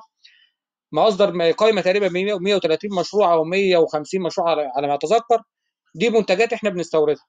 طيب هل في استراتيجية اتحطت لإن أنت تعمل وتشجع المستثمرين إن هم يجي يعملوا ده؟ هل أنت في استراتيجية اتحطت إنك تقول للمستثمرين أنا هعمل لكم حوافز واحد اثنين ثلاثة أربعة وهديكم أرض بالمجان وهشغل لكم الدنيا وافتح لكم المجال كله في مصر بحيث إن أنتوا تيجوا تعملوا المنتجات دي هنا سواء تمت الصنع أو حتى مدخلات إنتاج، هل في استراتيجية اعلنت بده؟ لا هو القائمه طلعت وخلاص إنك بتعرضها على المستثمرين وتعمل. وتروج بها للاستثمار، بس الحقيقة في مصر الكلام ده كله ما بيحصلش يعني المنتج في الآخر أو المكنة ما بتطلعش قماش لأن القائمين على الاستثمار للأسف للأسف يعني حتى في مؤسسات الاستثمار زي هيئة الاستثمار وهيئة التنميه الصناعية بتلاقي جوه لواءات وناس من الجيش موجودين ونافذين على فكرة في صنع القرار اللي موجود فبالتالي في حاجات كتير جدا بتقف وبتعطل وفي حاجات ما بتتاخدش عشان خاطر اللواء وسيادة اللواء اللي قاعد بيعترض لأنه مش فاهم. فانت محتاج في مصر الجزء اللي أنا اتكلمت فيه والجزء الآخر تغيير الناس أو المنظومة بالكامل اللي انت هتشتغل عليها. منظومة الإدارة منظومة الحكم منظومة السياسات منظومة القرارات وتبعد الناس بتوع الجيش ده تماما عن كل مؤسسات الدولة اللي هم منتشرين فيها. لأن ان انت بتشتغل بيه مهما دخلت بريكس وغير بريكس ودخلت حتى الاتحاد الأوروبي بالمنظر اللي إحنا فيه ده مش هنستفادوا هم اللي استفادوا مننا بس. انت دولة موقعها الاستراتيجي وعندك مقومات وإمكانيات عالية جدا جدا مش موجودة في معظم الدول بالمناسبة. بس محتاجة ناس تشتغل محتاجة ناس خبراء محتاجة ناس فنيين محتاجة ناس اقتصاديين يشتغلوا وفعلا قلبهم على البلد دي. إنما اللي بيحصل طبعا عكس ده كله. شكرا لكم وأنا اسف ان أنا طولت عليكم شكرا ياسر. آه طيب وليد. السلام عليكم. وعليكم السلام. خلينا بقى بس متفق مع اللي قاله الأستاذ ياسر وأنا هحطه في بالنسبة لل SWOT في مربع ال W. وسؤالي هنا موجه للدكتور وليد درويش. آه، دكتور وليد حضرتك يعني آه، اتكلمت على اتفاقية البريكس آه، بطريقة يعني أنا خليني أقول غير متفق معاك لأن دي برضو still إن هي اتفاق- اتفاقية تمام؟ آه، قعدة رجالة قعدة رجالة بس الرجالة دي يعني تمتلك آه، حجم من الموارد الطبيعية والطاقة البشرية والمكونات الصناعية اللي بيعتمد عليها معظم العالم في جميع ال ال ال الإنتاج الصناعي والتكنولوجي ليها تمام؟ فأنا طالب عايز نظرة علمية نعمل SWOT analyze على ال على على ال على ال على البريكس على ال على الاتفاقية دي. أنا لغاية دلوقتي ما سمعتش SWOT analyze إيه هي نقط القوة بتاعتي؟ إيه هي إيه هي الفرص بتاعتي؟ ال opportunities ولا إيه هو ولا هو ال threats هو اسمه اسمه SWOT analysis أيوه فندم. مش analysis يا وليد. مش مشكلة مش مشكلة. نعم لا يعني أنا إيه؟ ده أنا القوه إيه؟ القوة لا لا بس لا لا إيه؟ مفيش مشكلة. لا لا ما فيش مشكلة مفيش مشكلة. منتج هو قلت نقط القوة بي- آه، ما خلاص أنا وين؟ مش مش نقط القوة نقط الضعف الفرص آه، اسمه SWOT S S O أيوه W أيوه T S S strongs يا O opportunity والله عارفين W عارفين عارفين. آه، أنت عايز بص يا سيدي ال الفرص ال الن- وال ن- نقط ال- نقط هاقول لك أنا إحنا قُلناها في أول ال room يمكن أنت ما سمعتهاش، آآ ممكن أقول لك رئيس الوزرا طلب إيه بشكل واضح لو أنت حابب تسمع ال الكلام تاني، ده الحاجات اللي إحنا عايزينها في مصر. الصوت مسموع كده والّا بيقطّع؟ لا لا لا لا هو بيتكلم على طيب. البريكس إيه إيه ال- الناس نفسها طيب. مش أنت عايز مصر ولا البريكس. نفسها؟ جنرال من. مصر وموقعها أنا في جوه جوه جوه البريكس عشان أنا شايف إن لا دي موقع يعني مصر لا ثواني موقع مصر من جوه البريكس ولا البريكس اوفرول عشان بس تفرق طب قول له أنا واي مصر وأنا بقول له البريكس ما إحنا عشان إحنا معلش إحنا إحنا إحنا ضعفنا من ال من لا من لا الصين لا وضعفنا من يا روسيا وخفسنا من ال من ثواني يا جنوب أفريقيا ثواني ثواني لا، لا، لا، لا، هنا. خالص قوة الإمارات وقوة خالص، السعودية. ومصر لا، لا، لا، لأ. ال ال بُص يا فندم، بُص، أنا قُلت بس في أول يمكن حضرتك ما سمعتش، خلّيني أقول لحضرتك إيه هي النُقط اللي هي مثلًا أو إيه الدول إيه الاشتراطات اللي الدول بتطلبها عشان خاطر آآ تخُش في ال BRICS okay؟ اللي إحنا قُلناه في الأول خالص إن التحالف ده بي المجموعة بتاعة الدول بتاعته عندهم شوية حاجات، شوية حاجات بسيطة كده يعني. إيه إيه الملخص الفوايد بتاعتها؟ أول حاجة إنك تخرج ده ده الملخص اللي اتقال في الإعلام المصري، الخروج من هيمنة الدولار، انعاش العملة المصرية، تخفيف الضغط على الدولار، تجاوز أزمات الديون، جذب استثمارات كبرى، تأمين الاحتياجات الأساسية من السلع الاستراتيجية، وحضور القمة سنويًا وزيادة القيمة الشرائية للجنيه. دي الحاجات ال اللي تم إعلانها في الت في التلفزيون المصري. آآ من شوية ح آآ أذعت كده لمدة 6 دقايق كان كلام رئيس الوزرا المصري لمّا جه يتكلم على الحاجات اللي إحنا عايزينها من الBRICS أو الحاجات اللي هم طالبينها، وقالها. شروط الانضمام للمجموعة بيضمن 5 حاجات أو 6 حاجات، أول حاجة الاستقرار السياسي، القدرة على النمو السريع، توفر موقع استراتيجي، علاقات ثنائية، إن هو اقتصاد الدولة يكون اقتصاد قوي. ده الكلام اللي هو all in all ما حدش ضعف من حاجة، أنت بتتكلم على الفرص الاقتصادية اللي ممكن تاخدها، بس كده. فهمت كده يا وليد والّا محتاج أكرر لك تاني؟ أستاذ وليد. ماشي بس still أنا أنا ما ما شفتش بقى نقط القوة بتاعتي أنا فين ما هو يا فندم نقط القوة بتاعتك إن أنت عندك الحاجات دي، إن أنت عندك استقرار سياسي وقدرة على النمو السريع، وعندك موقع استراتيجي للتجارة الدولية، وعندك علاقات ثنائية مع الدول، وعندك اقتصاد آآ رئيسي في منطقتك. طب إيه التهديدات بتاعتي ما أعرفش بقى أنت تسأل رئيس تهد- الوزرا، تهد- رئيس الوزرا هو اللي قال كده. التهديدات اللي بتهدد مصر يعني جنرالي هو قلناها ال... ب- في بالنسبة بالنسبة للانضمام. لل- بص للبريكس في ما فيش حاجة اسمها إن هي غلط يعني ما فيش حاجة غلط آه كويس أنت انضم لتحالف زي كده يعني. تحاول دول emerging markets آه دول آه، اقتصادها بيطلع. بس هي هي في نوع اللي هو سامي لون وولف قال كلمة. هل هو متخوف مثلا من حاجة ودي الصين بتعملها فعلا. لا مشاريع الفيل الأبيض اللي بتعملها الصين يعني عملتها في نيبال عملتها في كمبوديا عملتها في كينيا. اللي بتستولي على المواني اللي هي بتاعت الدول دي تغرقها بالديون. وبعد كده تضطر الدول دي تبيع الأصول بتاعتها. يعني ال- كينيا مثلا كان في مشروع اللي هو القطر بين أكبر مدينتين نيروبي ومومباسا كينيا ما عرفتش تسدد الفوائد ال- القر- القرض آه، استولت على مينا مومباسا لا زي اسكندرية يعني عندنا. آه، مثلا آه، آه، كمبوديا طبعا المينا المشهور اللي هو سيهانوكفيل مثلا.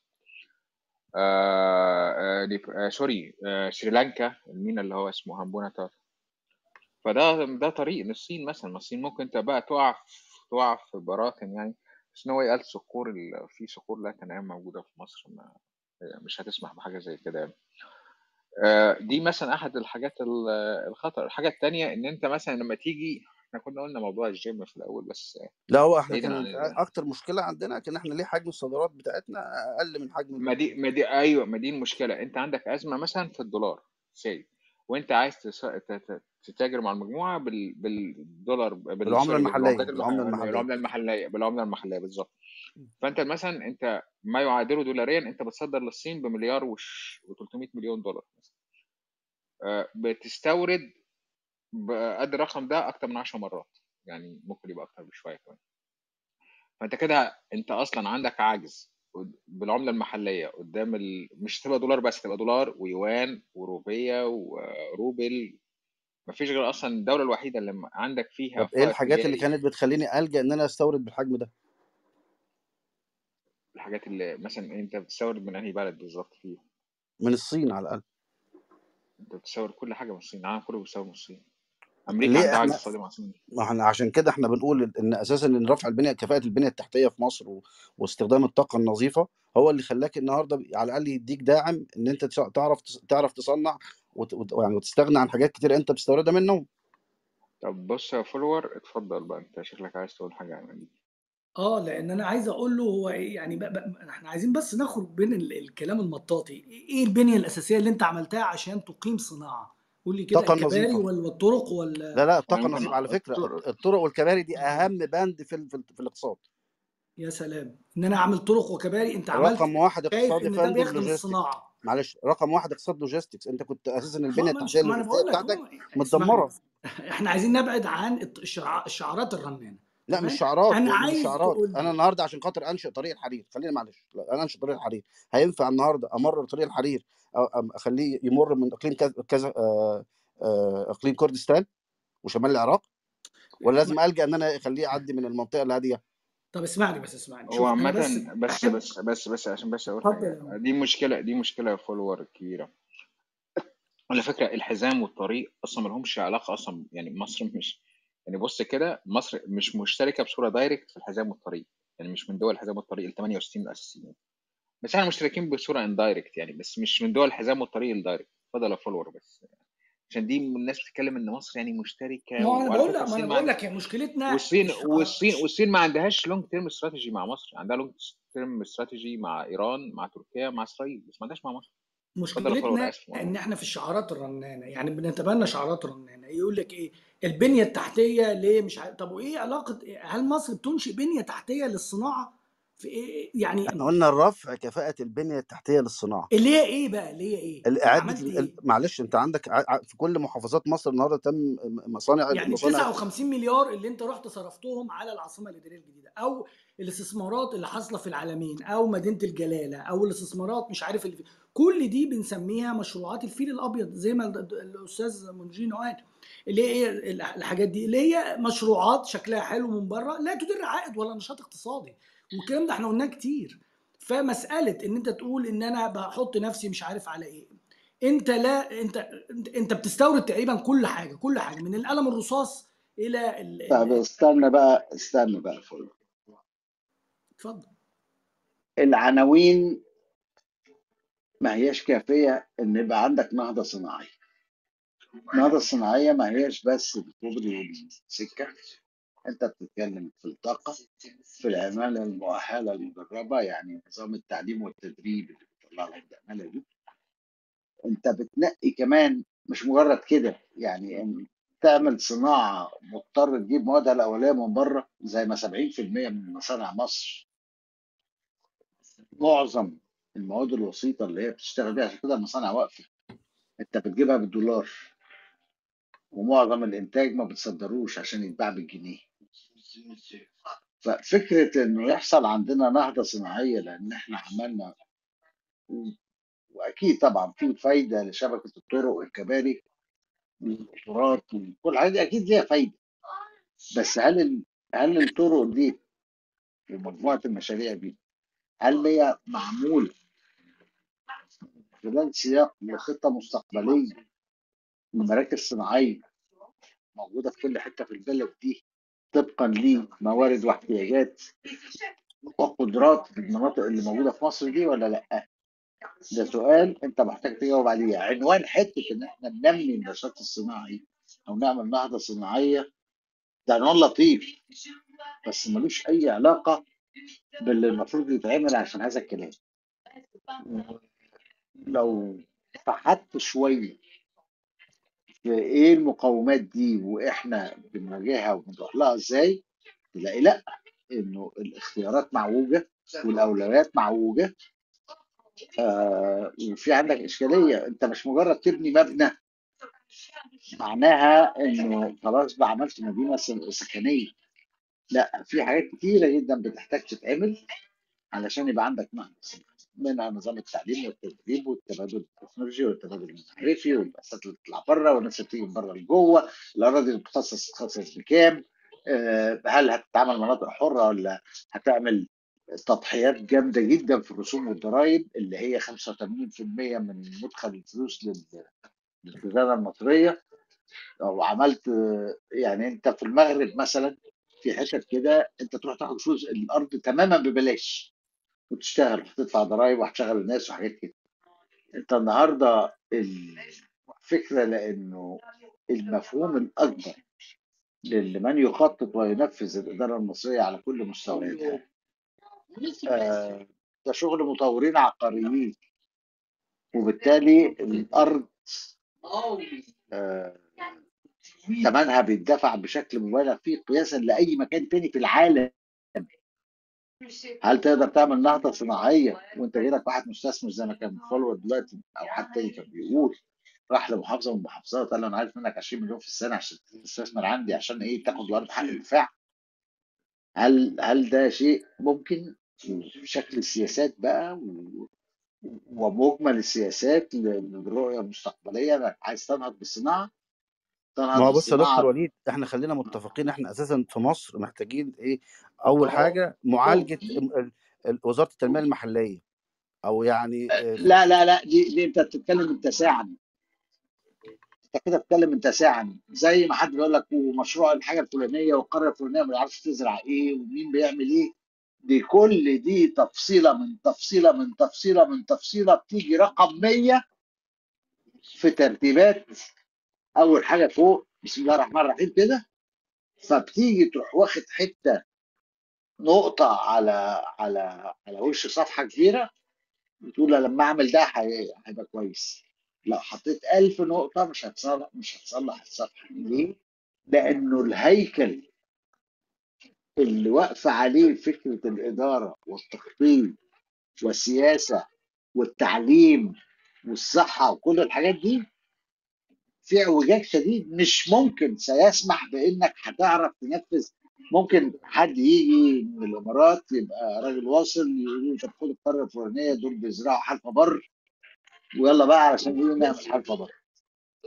ينتهي الأمر في النهاية إنه كل المواد الخام اللي موجودة عندك معظمها بيطلع بشكل آه، بيطلع بشكل غير معالج ما بيطلع بالماده ما الخام يعني. فيهوش أي قيمة مضافة.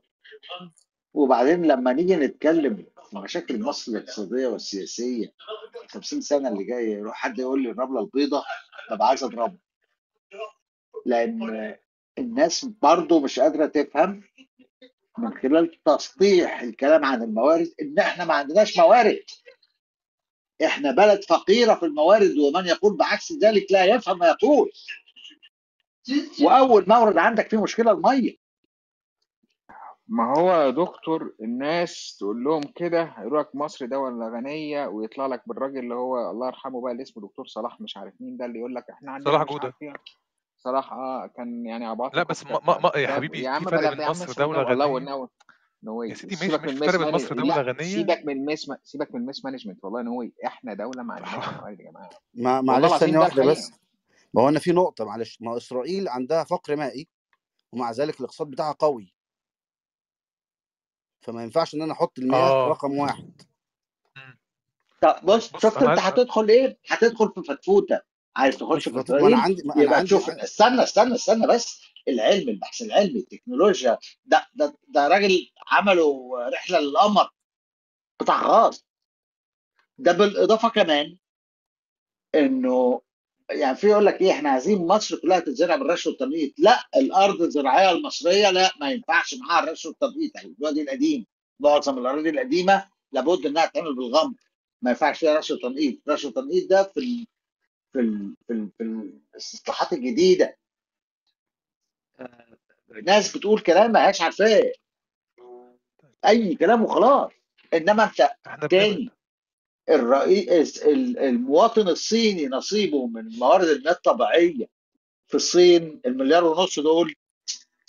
قد المواطن المصري 28 مرة.